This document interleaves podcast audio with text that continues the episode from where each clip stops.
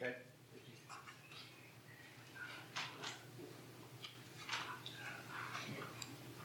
have a few of these. Does anyone need one?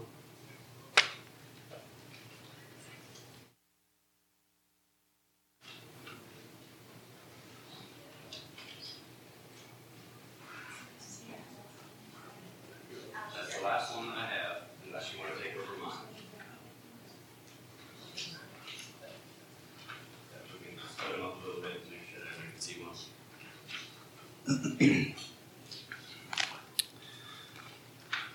Mine even has notes in it if somebody really wants it.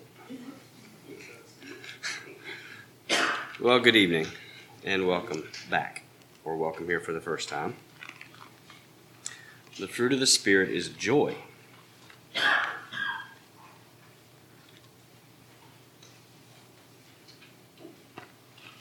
What is joy?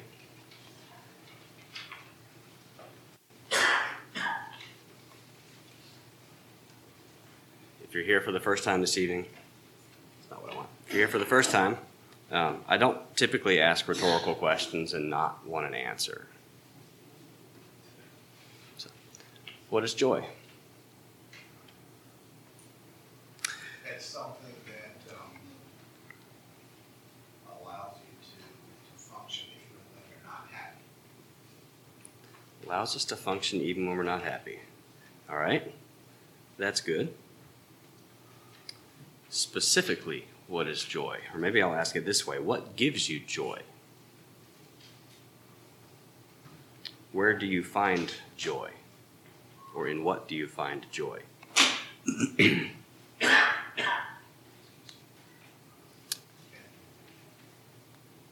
face. Aw, thank you.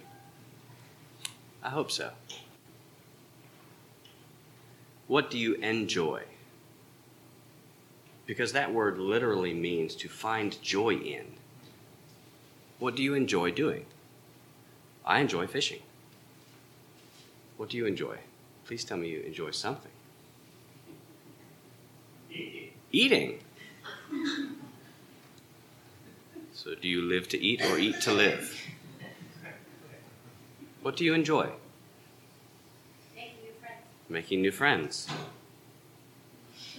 Spending time with friends. Spending time with friends. At least a few more. Come on. Taking pictures. Taking pictures,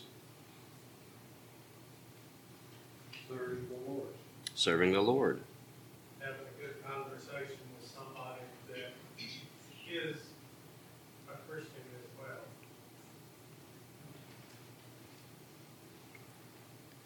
The Greek word used in Ephesians there is C H A R A, but it's pronounced chara. Um, it's very it's very precise in what it means. Gladness, delight, or rejoicing. So if we're talking about the fruits of the Spirit, and Paul says, you know, if, if, if you're not being led by self, but you're being led by the Spirit, this is what your life is going to look like. We're talking about what that joy looks like in our lives. So there's, there's nice things that we can say, you know, joy is serving the Lord. Well, yes, it is, but what does that look like?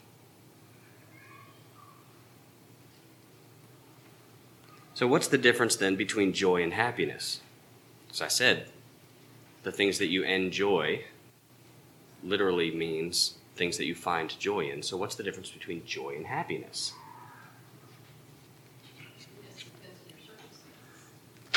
Okay.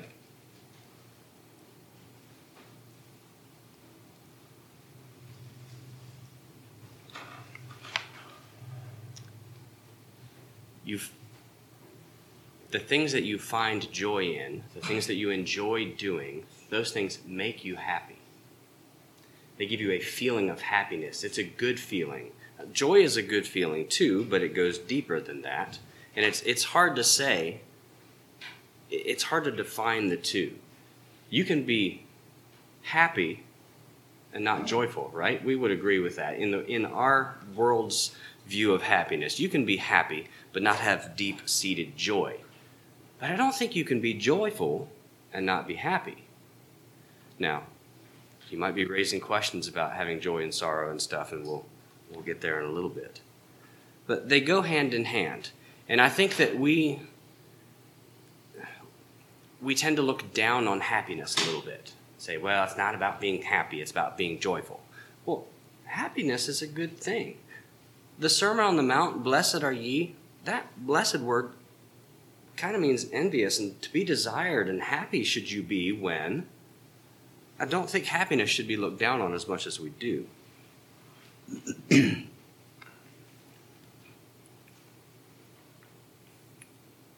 have to stick with my notes. I'm not going to get where I want to go. Good question. As hard as it is to divide the soul and the spirit, is that kind of the joy and happiness comes in it? Dividing the soul and the spirit. Yeah, like the joy comes from the soul, where happiness comes from the spirit. In a way, I would say happiness is seated in the mind. It's perspective on your circumstances. Now, your joy affects the way you perceive your circumstances. That's my opinion. But a good question. Uh, pull the verses right out of my head. One verse was making the, the uh, point that joy comes from beholding the face of God and the face of others.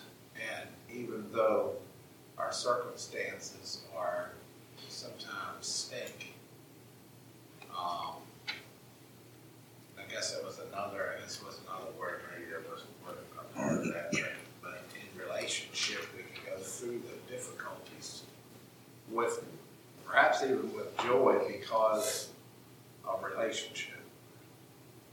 I'm, I'm quite figuring out how to tie all that together. I haven't either. But thanks for sharing.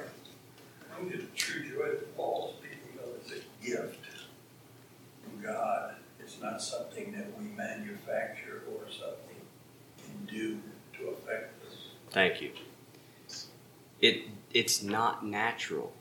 The joy that we're supposed to have as a fruit of the spirit is not natural. Most of the fruits of the spirit are not natural. That's the that's the point. Stop being the natural man and be supernatural. In Matthew 5, 11 through 12, Sermon on the Mount, Jesus says, Blessed are ye when men shall revile you and persecute you and shall say all manner of evil against you for my sake. Rejoice, be joyful, and be exceeding glad, happy. Why? Well, let's back up a little bit. The things that you enjoy, why do you enjoy them? Because they're rewarding in some way or another. Fishing, not always so, but it's still enjoyable. I get reward out of fishing. You get reward out of making friends. You get reward out of taking pictures. They're all things that have a reward. You enjoy them both for the, the action of doing them and the reward that comes. Jesus said, Rejoice or be joyful and exceeding glad. Why? Because it's rewarding. For great is your reward in heaven, for so persecuted they the prophets which were before you. Someone have James 1 1 and 2 pulled up. My the storm drive, temptation. None of this trying your faith work your patience, but let patience have a perfect work, be perfect and entire, wanting nothing. Count it all joy. So we enjoy things that are nice and easy, right? See, I'm getting ahead of myself there. When is joy easy? When is joy hard?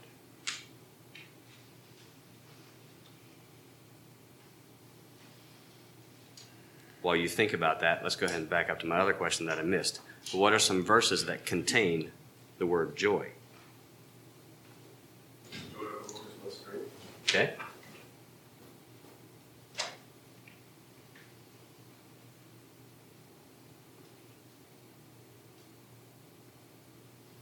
Don't have to have the reference or even the whole verse. That's something, something, something that your joy may be full.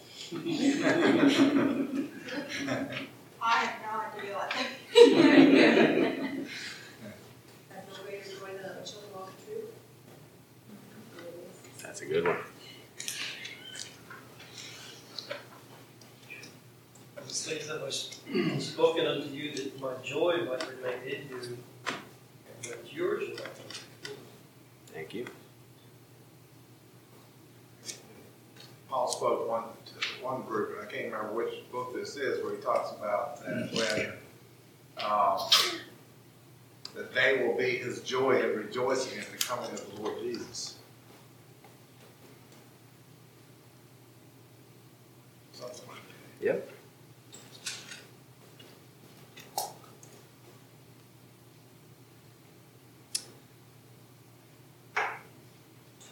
There are all kinds of things in life that can make us joyful.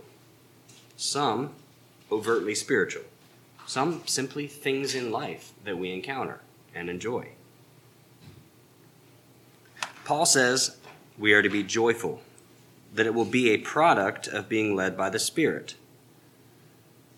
Now, that doesn't mean we should all be comedians or just live life to make us happy. That's not what he's looking for, right? And if you've lived any amount of life, you know that life maybe is not always joy.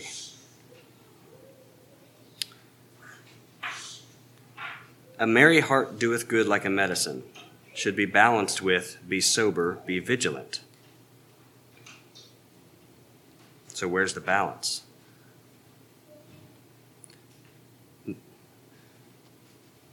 Getting ahead of myself again. I've written down what are verses that contain joy. So, joy, rejoice, and joyful. Y'all had a few verses there. Joy, rejoice, and joyful are used 430 times in the Bible. So, there's a few more verses out there that we missed.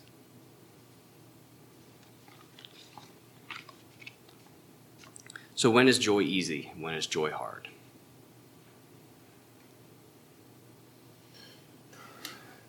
I find joy is probably a little easier if you can uh, understand what God is doing. But it's when you don't understand what God is doing and it seems like his face is far from you that joy is not provided. Mm-hmm. Thank you. Joy is easier when God gives me an extra dose of faith.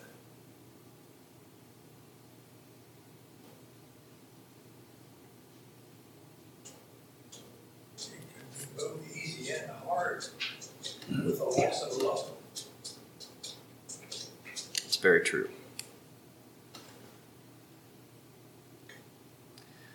So, joy is easy when things are good. I think we would all agree with that. And by default, hard when things are tough.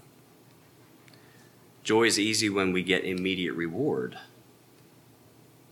but tough when it doesn't make sense. We don't see the reward, we don't see the end. Joy is easy when things make sense. Joy is easy when we feel loved. And see, there ties back to last night. Our call to love one another makes joy easier in that person's life. Joy is hard. Read my own writing. Joy is hard when I have sin in my life I need to deal with. Hard when I feel like I'm outside God's will. So, if we do have joy, what does joy prove? What does the joy of a Christian prove? Now, I'm not talking about enjoying fishing anymore, although I'd love to. But what does the joy of a Christian prove?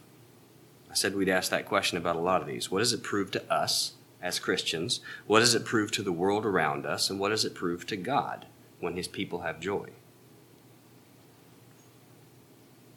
It's a tremendous testimony. If you're going through difficulty, you still have joy. There's proof that there is something beyond the natural.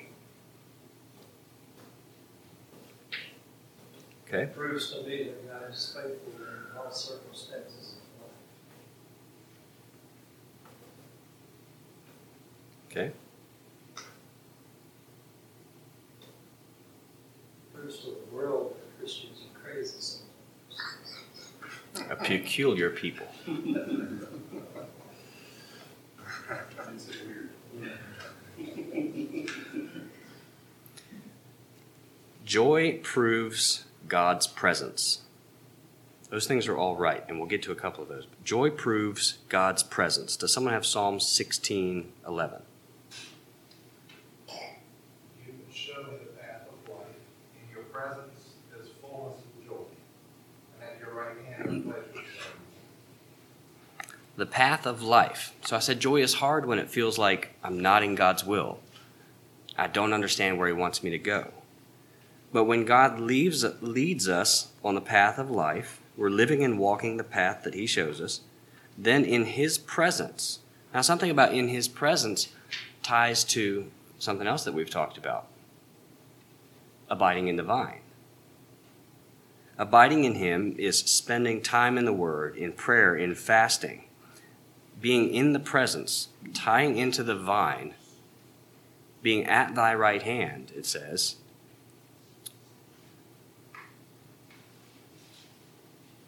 I have it in front of me. In thy presence is peace, right?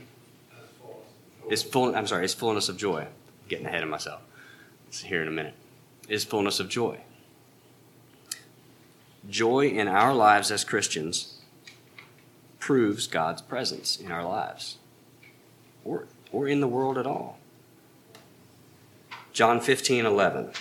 Someone have that? These things have I spoken unto you that my joy might remain in you and that your joy might be full.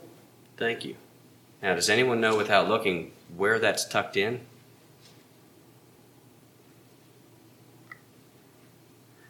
It's right there in I am the vine, ye are the branches, he that abideth in me. Goes on down through there. He's like, I'm telling you this so that you can have joy. Abide in me, and you will have joy. Joy proves that we are abiding in Jesus. Joy proves that we trust God. We said it's hard to have joy when we don't understand. You don't have to understand to trust God. In fact, that's what trust is about. If you understand everything, you don't need trust, right? Joy proves we trust God and that we believe He is good. Joy, in spite of trouble, says, I trust you, Lord, which helps us with peace, but that's later on this evening. Joy in obedience proves love to God. Someone read Psalm 100, please. Make a joyful noise unto the Lord, all ye lands, serve the Lord with gladness, come before his presence and sing. Know ye that the Lord, he is God, it is he that hath made us, and not we ourselves. We are his people, the sheep of his pasture. Enter into his gates with thanksgiving, and his courts with praise. Be thankful unto him, and bless his name, the Lord is good, his mercy is everlasting, his truth endureth all generations. It's a lot of happiness and joy rejoicing in that passage. Serve the Lord with gladness, with joyfulness. Jesus said, If ye love me, keep my commandments. Not everyone here is a parent, but have you ever told a child to clean their room? And the attitude that you get is, I'm cleaning it, but I don't want to. We obey sometimes, hopefully all the time, but not always joyfully. That's not the obedience that God wants. Um, look what God thinks of that kind of obedience. Someone read Deuteronomy 28, 47 and 48. Because thou servest not the Lord thy God with joyfulness and with gladness of heart, of all things. Therefore shalt thou serve thine enemies, which the Lord shall send against thee in hunger and thirst and in nakedness and want of all things. And he shall put a yoke of iron upon thy neck until he hath destroyed thee. Because you didn't serve the Lord your God with gladness. Is God yes the same yesterday, today, and forever? He is. God told them basically, you don't want to serve me, a loving God? Okay. Go serve your enemies, which we are supposed to do. We are supposed to love and serve our enemies, but he says, you're going to serve them and you're going to endure that iron fetter around your neck.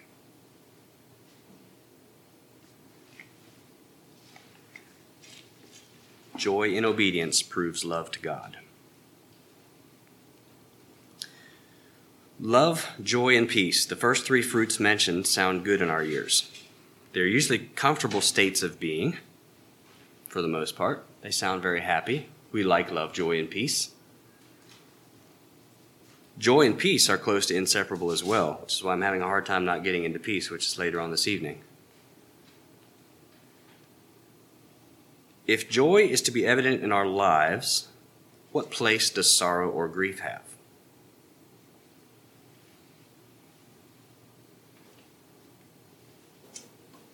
Proverbs says it makes the heart better. Maketh the heart better. Sorrow does? It says. How does that work? I don't know if the Lord done figured it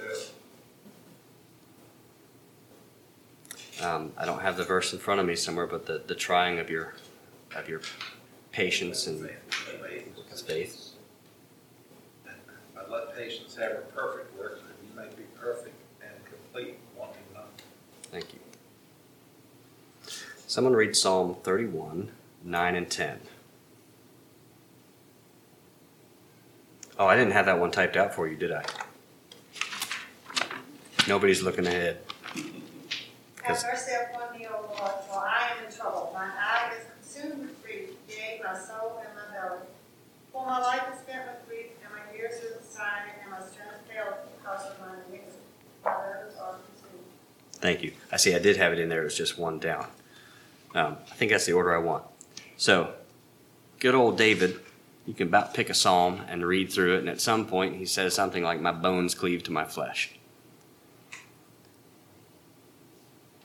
David felt things deeply. Some might say that he was depressed all the time, but I don't think he was. I think he just felt things deeply. And he wrote about it. And most of the time, he didn't end with, Woe is me. His famous, But God, at the end of his or in the middle of his Psalms, um, reconciles his grief. Paul expressed sorrow once as well, probably more than once, but once that I'm going to read. Romans 9, 1 through 3. I say the truth in Christ. I lie not. My conscience also bearing me witness to what he does. That I have great evidence and continue sober in my heart. For I could wish that myself accursed from Christ for my brethren, my kinsmen according to flesh.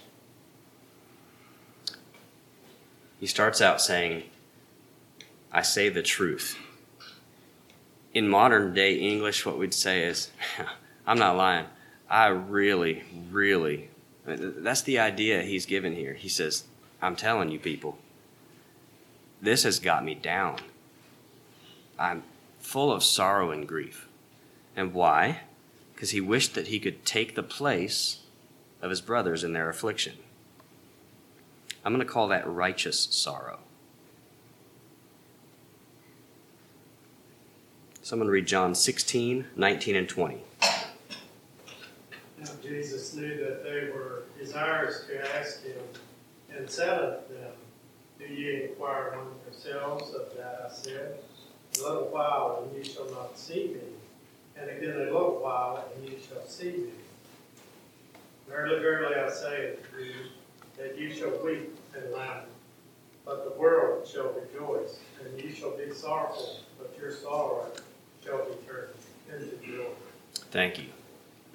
More righteous sorrow. Christ was going to die. He is telling them, I'm telling you these things so that you know what's going to happen. You're going to sorrow, and the world's going to rejoice. How does that feel? You know, we like rejoice with those that rejoice and weep with those that weep. How do you like you're going to you're going to weep and the world's going to rejoice? That's not a good feeling. He says your sorrow is going to be turned to joy.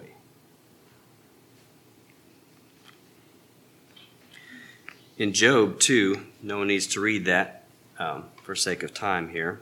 Job, Job's wife says to him, "You know, why don't, why don't you just curse God and die?" If you know the story, all that he had been through, his losing his children, his his barns, everything.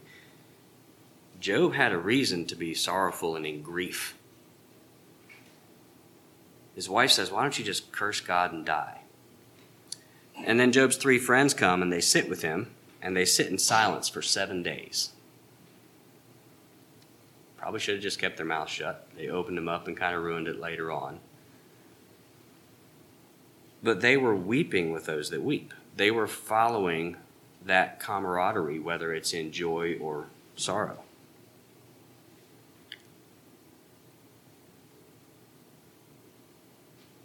Job had every right to be down in the dumps. But the Bible says he never sinned with his mouth. Sometimes we get down about things that aren't even that big if you look in comparison to some of these stories, and we start blaming God and saying, you know, why do I have to go through this? Well, not a joyful attitude. It's not trusting God that He knows what's going on, even when we don't see it.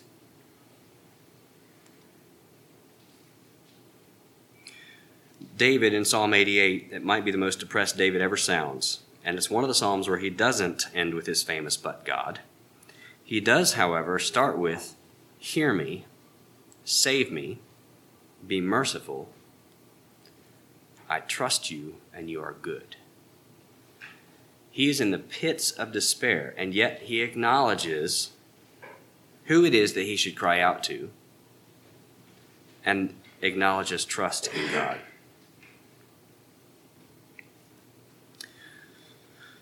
The fruit of joy, I would say anyway, primarily affects us and our relationship with God. Of course, if your life is void of joy, you probably won't be bubbling over with love, and that affects those around you. But while joy may be between you and God, we are called to rejoice with those who rejoice. So, how do you express joy to others?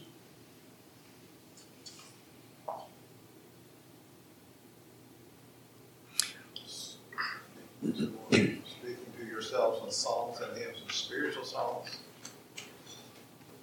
Okay? Speaking kindly to someone who may not deserve kindness. Okay? No. The expression on your face.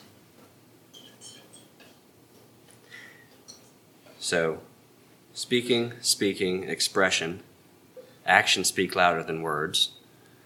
It's hard to express joy without saying something. It can be on your face, but you might not know why. So, do we share our joys? Uh, it's not a pet peeve of mine, but I cringe when we ask for prayer requests or does any, anyone have anything they want to share? And if you don't have a friend or or a coworker's uncle that's on his deathbed, you don't have anything to share. That's not always that way, but we're quick to share where we need prayer for something or we're requesting prayer for something, but we don't often share joys with each other. And I think we fail there a little bit. The next question on there should joy ever be dampened? There's enough people around there to do that. I will agree with that. Well, there is a verse that says that if you rise up early, uh, if you greet your friend with a loud voice early in the morning, it could be called, uh, considered a curse. Thank you. I know some people like that. I'm one of those people. I'm sorry. There is a time to hold back joy. If you're going through a receiving line for a funeral, it's not the best time to be joyful. Now, like Ken said, sometimes losing someone, loss of life, can be hard or easy to have joy. Sometimes it's a relief. Sometimes it's just flat hard. And that's not the time to be joyful. That is the time to weep with those that weep and thereby show love to that person and express a trust that God does know what He's doing. Sometimes maybe it's best to just keep your mouth shut and not actually say that, though.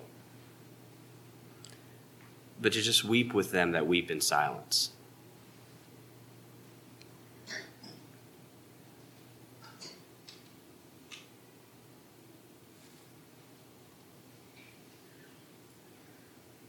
How can we increase others' joy?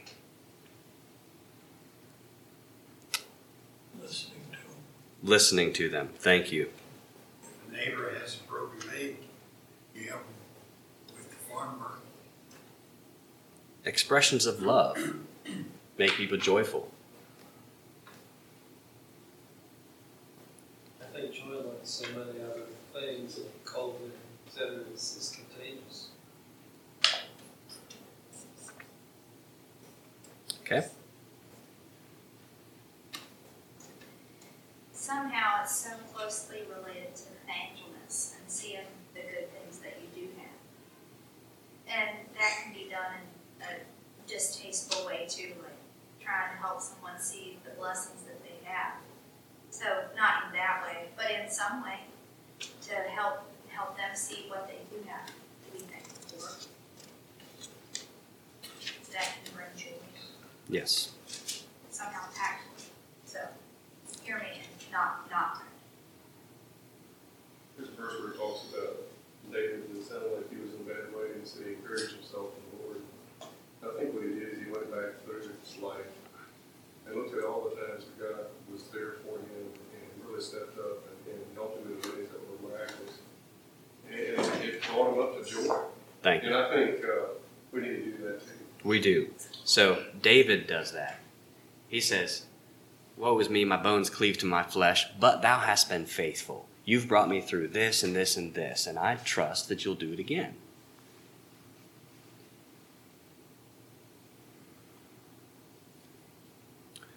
Kind of answered this already a little bit, but should we keep grief to ourselves? And before you answer that, I do not think that we should be the type of people that wear our emotions on our sleeves. But I do think that we need to be the people that can share our griefs with each other. So, I said earlier we need to share our joys with each other, right? We're quick to share other people's griefs with each other. But we're not very quick to share our griefs with each other. We're not quick to ask for prayer for ourselves. Are we willing to stand up and say, I have cancer. No, not that kind of cancer, but I have sin in my life that's eating away at me like cancer, and I need prayer. We don't do that. We need to. We certainly need to be supporting of those that are in sorrow and in grief.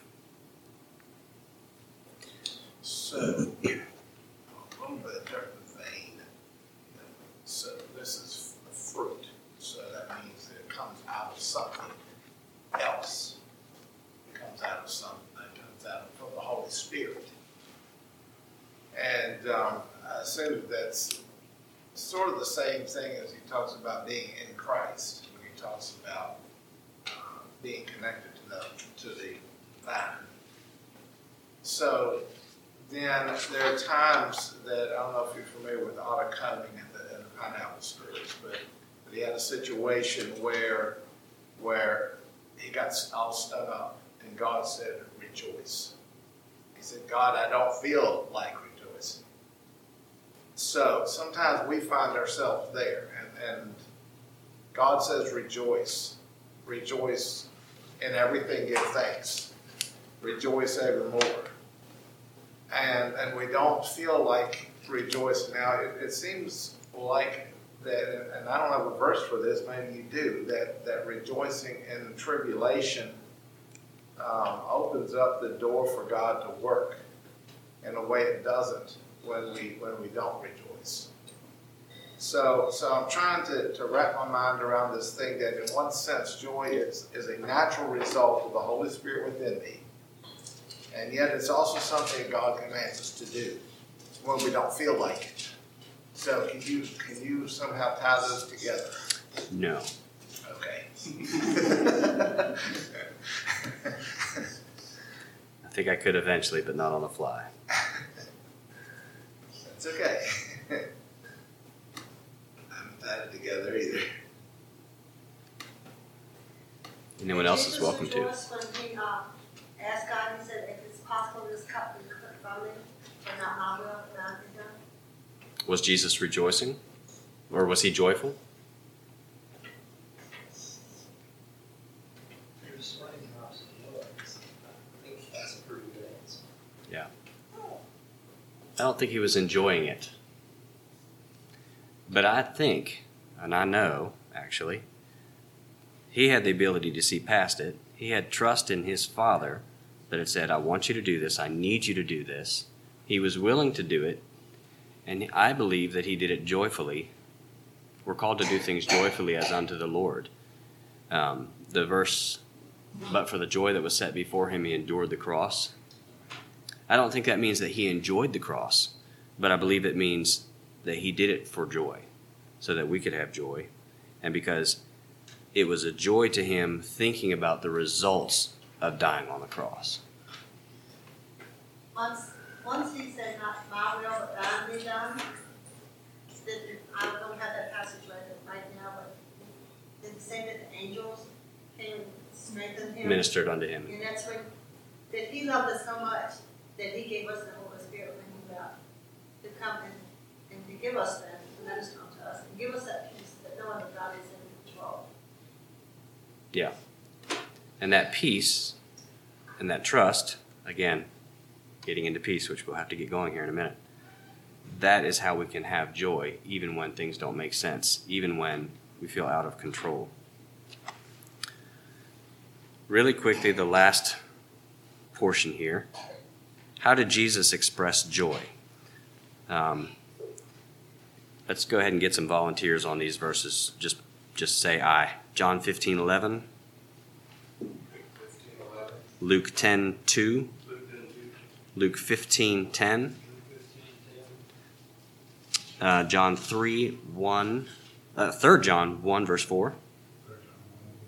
And Luke 15, 3 through 10. Actually, I'll get that one. So the question how did Jesus express joy? Let's go ahead with John 15, 11. These things I've spoken to you, that my joy may remain in you, and that your joy may be full. So I believe Jesus is joyful when we have our joy, when we have his joy in us.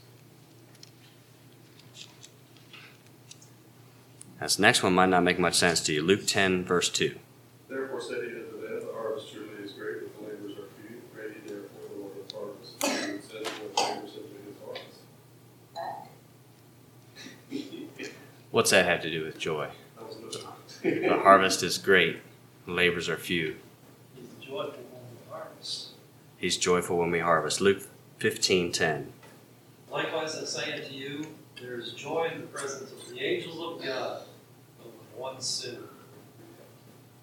Now, that's talking about joy in heaven, but Christ is in heaven, and he is joyful when a sinner repents. And that sinner repents. I think in, in our minds we have this thing of, well, a, a new believer, right? When someone comes into the fold, someone that's never been there before. No.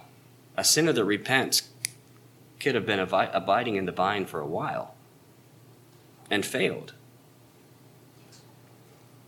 All right. 3 John 1 and 4. This is John speaking, but I do believe Jesus feels the same way.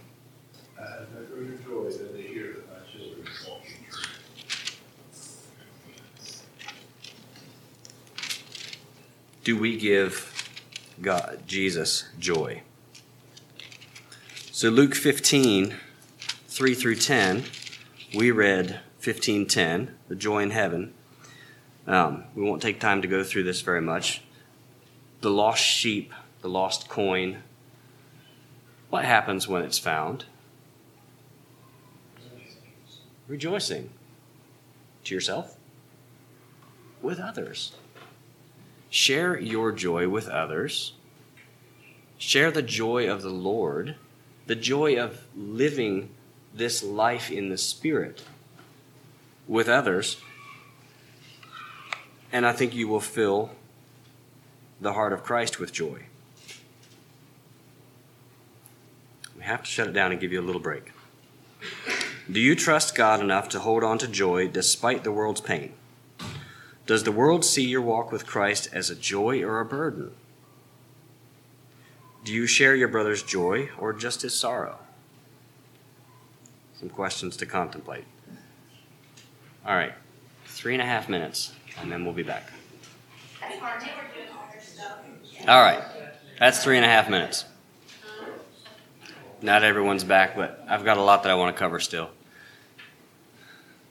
I was told that I didn't give enough time for comments and stuff last night. And so I tried to leave more room this evening, but see what that not does is that I can't get through everything that I have prepared.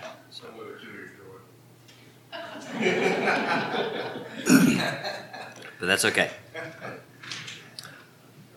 The fruit of the Spirit is peace. Peace, in one aspect, is one of the fruits that affects us more than it affects others. Now, the byproducts of peace affect others. Peace between brethren is something different entirely. You may be able to fake love or joy, but it's hard to fake peace. So, what is peace?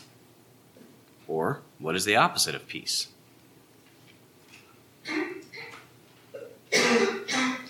The soul is not in harmony with its maker.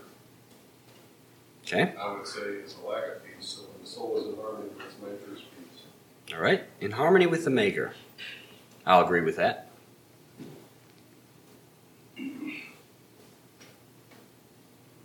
Understanding the relationship of your salvation.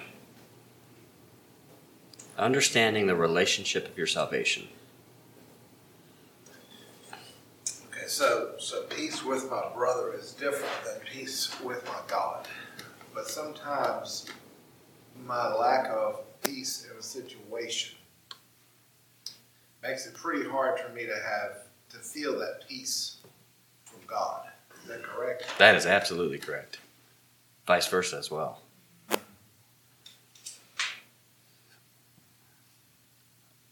I grew up in, uh, I probably didn't grow up in, I still haven't grown up, but I spent a lot of time in the Beachy Church. And I wasn't raised Mennonite or Anabaptist at all. And it tickled me a little bit when we had time for communion and everybody stood up and said, I have peace with God and my fellow man as far as I know. If anybody sees anything in my life that is not as it should be, please come and talk to me. And you sit down. Okay. And it it's great. It's a great thing to say. It's a great place to be. But do we mean it? Do we have peace with God and our fellow man as far as we can? The Greek word is spelled just like Irene, I think it's spelled just like Irene, E I R E N E, but it's pronounced Irene. It is the equivalent of the Hebrew word shalom. It has the idea of wholesome, not wholesome as in good, but wholesome as in being whole. Soundness, health, well being, prosperity. It also has a connotation of the absence of confusion. A confused mind is not at peace. I don't like the unknown. We've talked about that a little bit already this evening. Joy and peace are hand in hand. I do not like the unknown. I like to know what things mean. I like to know what makes people tick. I like to know what little bit of attitude someone might have, or I might imagine that they have towards me when I'm up front talking. I believe uh, studying this has been very good for me, but recently, um, my son Kyle has had an illness that's fairly rare. Arm was basically paralyzed for a while. He's getting it back. God has been teaching me through that to trust Him. Because the unknown, when you're sitting in the emergency room with your son, if you know, you know. It's not comfortable. Or parent or friend, whatever it is. The unknown is torture. Paul encountered the um, thing that is stone, altar to the unknown God. And he, he laughed at him. You, you're, you're worshiping the unknown God. You're so fearful of all these other gods. What are you afraid of here? You're afraid of the unknown. And so you make a sacrifice just in case. So, what are verses that talk about peace? Thou art keeping in perfect peace whose mind is stayed on thee. Thank you.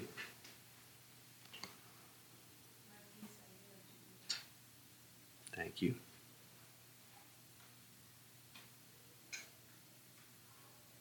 Peace I be with you, not to world gives. What I give you. Peace that passes all understanding.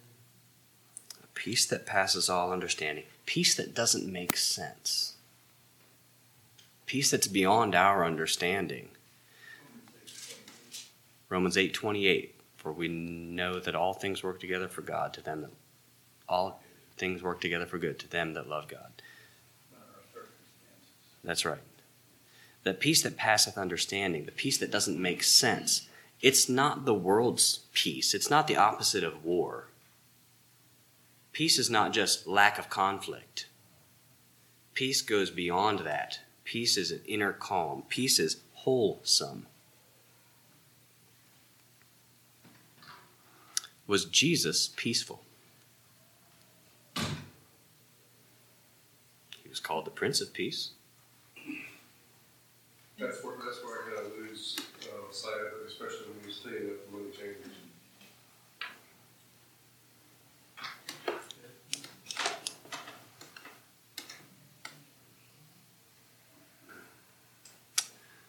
Someone read Matthew 10, 34 through 39. Matthew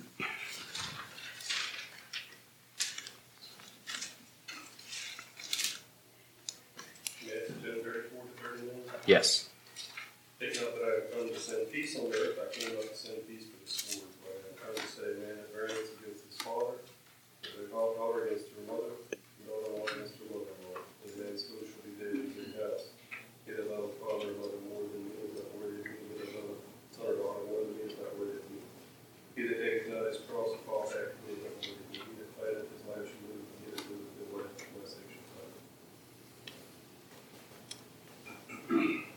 Was Jesus peaceful? This lack of peace that he says he's come to bring is not a lack of inner peace. It's a lack of complacency. It's a different word used there. It's, I'm not come to let you just sit at home and be okay with each other. I'm, I'm here to say that if you don't take up your cross and follow me, that it's going to cause conflict when you do that. And you must do that. It doesn't matter if it's going to turn mother against daughter and father against son. I'm going to turn the world upside down. That's what I'm here to do. It's what needs to happen. It's on the heels of him saying, The things that I've been whispering to you, he says, The things that I've spoken in your ear, shout from the rooftops. He says, It's time to stop being quiet about following me. You know, Jesus himself just kind of hid things from the Pharisees and never blatantly broke their law by saying, I am the Son of God. He would say, You say that I am.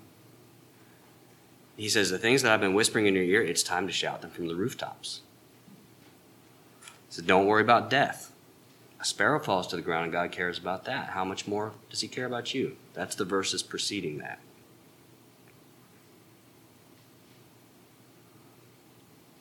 Jesus came to give peace to our souls. I'm getting ahead of myself, but I'll get that in a minute. Does this relate to the conflict that are in churches? Does what relate to it? This conflict that he said is gonna be up against from daughter and daughter-in-law and mother and all this Got it. stuff. Does that is that mirroring the conflict that we have in churches? Is it something, is it the same thing or is it something different? I think it's something different. Personally, I think that that is. I'm not pointing fingers or have anything in mind, but I think that is the arrogance of people saying, "I'm following Christ right," and another person saying, "I'm following Christ right." It's not, "I'm following Christ. I'm not following Christ." It's a different type of of conflict, I would say. It's more the conflict that Paul was trying to settle here in Corinthians when he says, You guys are coming in here saying that, that they've got to do this and this and this, and you're saying this and this and this. I say, live by the Spirit and let your fruits say what you're doing. I agree, I agree with you. One, one question on the tail end of that, when you begin to teach the gospel, will there be conflict? There will. Mm-hmm. Okay, thank you. That's what he's referring to, the family members. The gospel dividing It is. It's meant to. You would think it would not divide some of the places it does, but it's amazing kind of wrath comes up when I think we gray the lines between black and white. And I think it's partly human. Um, it's a good rabbit trail. It's not a rabbit trail, it's still along the same trail, but it, Just don't look for conflict to, to, to validate what you believe. That's right. yeah, A little bit bigger than that trail, more like a cow patch. probably so. All right. So what what does peace prove? What does peace prove?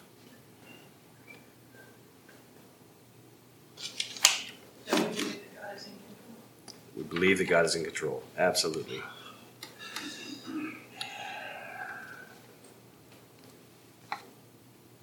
Peace proves salvation. Someone read Romans 5 1. Therefore, being justified by faith, we peace with God. Isn't that one? It's, it's that one, but I can't think of how it goes. Exactly. I don't have them typed out here. He said Therefore, that, being justified by faith, we have peace with God through our Lord Jesus Christ. Thank you. We were at enmity with God. Our faith in Christ creates peace with God. That's why when the angels proclaimed, when they came and said at, at the birth of Christ, when they appeared to the shepherds in the field and they said, um, Peace on earth, it wasn't, you know, peace to you on earth. That's not what it was. It was peace has come to earth, is a connotation there. It's peace is now on earth, peace is available on earth. If we possess that peace, we prove salvation. Peace proves that we trust in God. Philippians 4 6 and 9 is be careful for nothing, be anxious for nothing, worry about nothing. Peace proves a life led by the Spirit. Romans 8 5 through 6. Does anyone have an amplified? I got the New American Standard. That'll work. For those who are according to the flesh set their minds on the things of the flesh. But those who are according to the Spirit, the things of the Spirit. For the mind set on the flesh is death, but the mind set on the Spirit is life and peace. The mind set on the Spirit is life and peace. The mind set on the flesh is death. Peace proves life, and life led by the Spirit. If we live by the Spirit, if we are a new creation, then we mind the things of the Spirit, and our desires are for the Spirit things. The result is peace. Peace not just in heaven, or knowing one day we'll be in heaven, but peace here and now. Peace despite the world around us.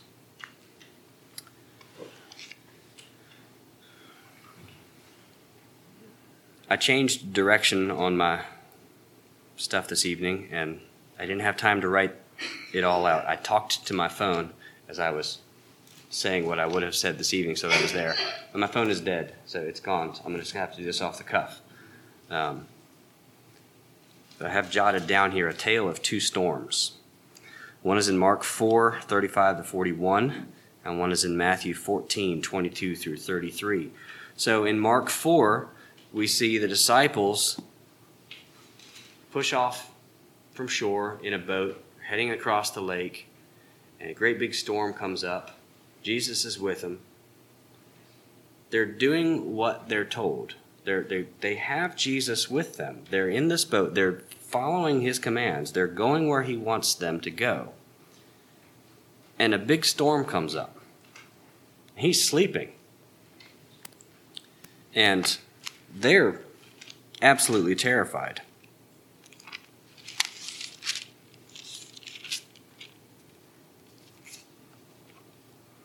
Same day when the even was come, he saith unto them, Let us pass over unto the other side. They were following his command. They were doing exactly what they were supposed to.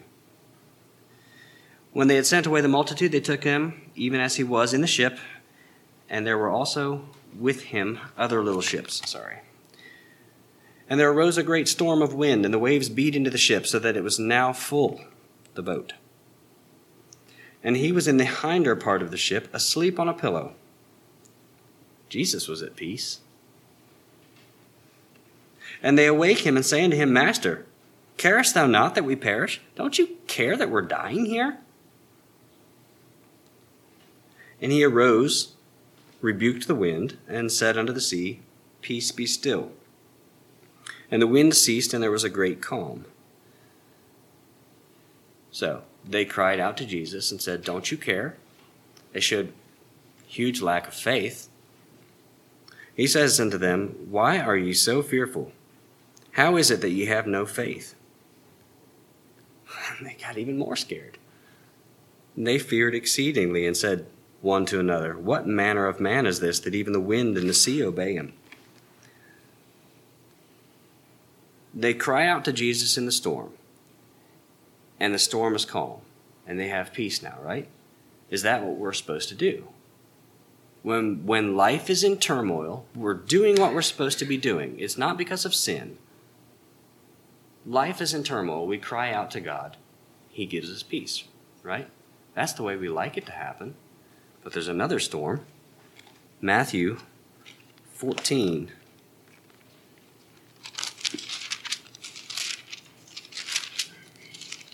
Matthew 14, 22.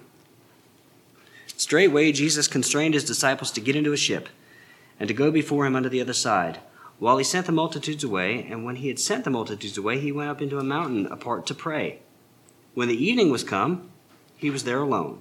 But the ship was now in the midst of the sea, tossed with waves, for the wind was contrary.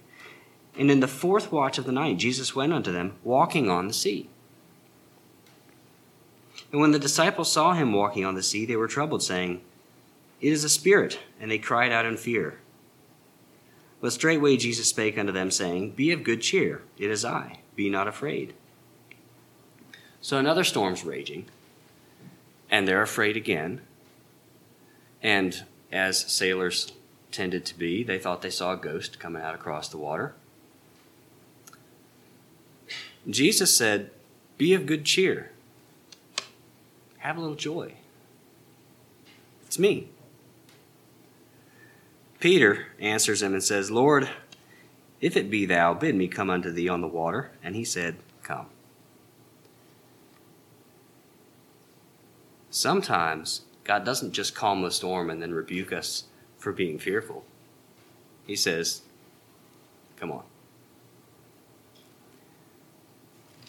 Beautiful story here of Peter's faith stepping out into the water. I can I cannot fathom what it took to do that. But he steps out into the water in the storm before it's calm, before there's peace, and he walks to Jesus. And he's doing pretty good, but then he starts looking around. And we know what happens. He starts sinking, and as he's just about to go under, he cries out to God. He's a typical sanguine. The typical what? Sanguine. Sanguine? Yeah, he acts on things later. Yeah. Unfortunately, we do that. when his eyes were on Christ, when he said, I'm coming to you, he was fine. As soon as he looks around and says, This is actually bad, that's when he starts going down. That's what we do in life. That's that peace. It doesn't matter what's happening out here. When we are headed to Christ, when we are following him, when he is saying come and we're listening, the storm doesn't matter.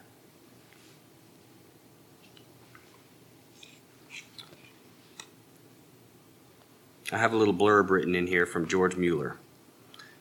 The beginning of anxiety is the end of faith, and the beginning of true faith is the end of anxiety.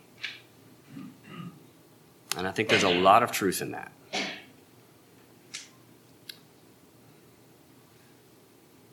We have four minutes.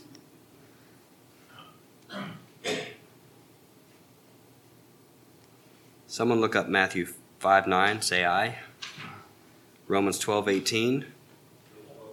Philippians 2 3. Isaiah 26 3. Luke 1 79. How can we be peacemakers? There's a lot of discussion that we could have here about spreading peace. Um, we are losing time. How can we be peacemakers? Matthew 5 9. Blessed are the peacemakers, for they should be called the children of God. Are you called a child of God? It says, Blessed are the peacemakers, but how do we make peace with other people? A peacemaker, what's implied there is someone that steps into a conflict and mediates between two things. It's not that you're always the one that's on the receiving end of a conflict, but that you are stepping in and being a peacemaker between other people. The rest of these verses go with how do we attain peace in this world? And let's just read through them quickly. Romans 12 18. Should it be possible as much as that can do, the pieces of it all in. Philippians 2 3. Let nothing be done through strife or vainglory, but in abundance of mind, let each esteem other better than.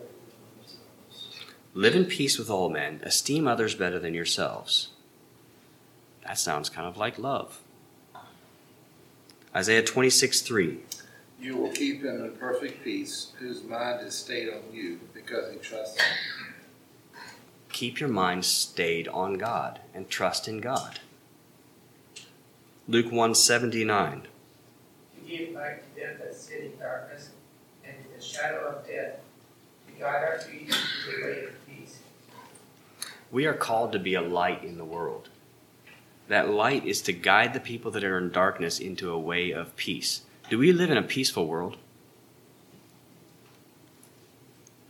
No. When's the last time there was world peace?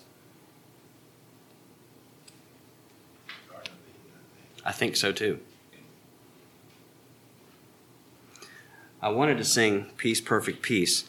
There's some verses here that, uh, that are not in our hymnal, and Noted to me that in every verse is Jesus. in every verse is Jesus. That's the point. So the, the song is beautiful. I love it. It's laid out as a question Peace? Perfect peace? In this dark world of sin? We don't sing it that way because it's hard to sing like that, and it's probably a good thing. But the answer is Jesus. The blood of Jesus whispers peace within. Peace, by thronging duties pressed, to do the will of Jesus is rest. With sorrows surging around, on Jesus' bosom, naught but calm is found. Midst suffering's sharpest throes, the sympathy of Jesus breathes repose. With loved ones far away, in Jesus' keeping we are safe, and they. Our future all unknown, Jesus we know, and he is on the throne.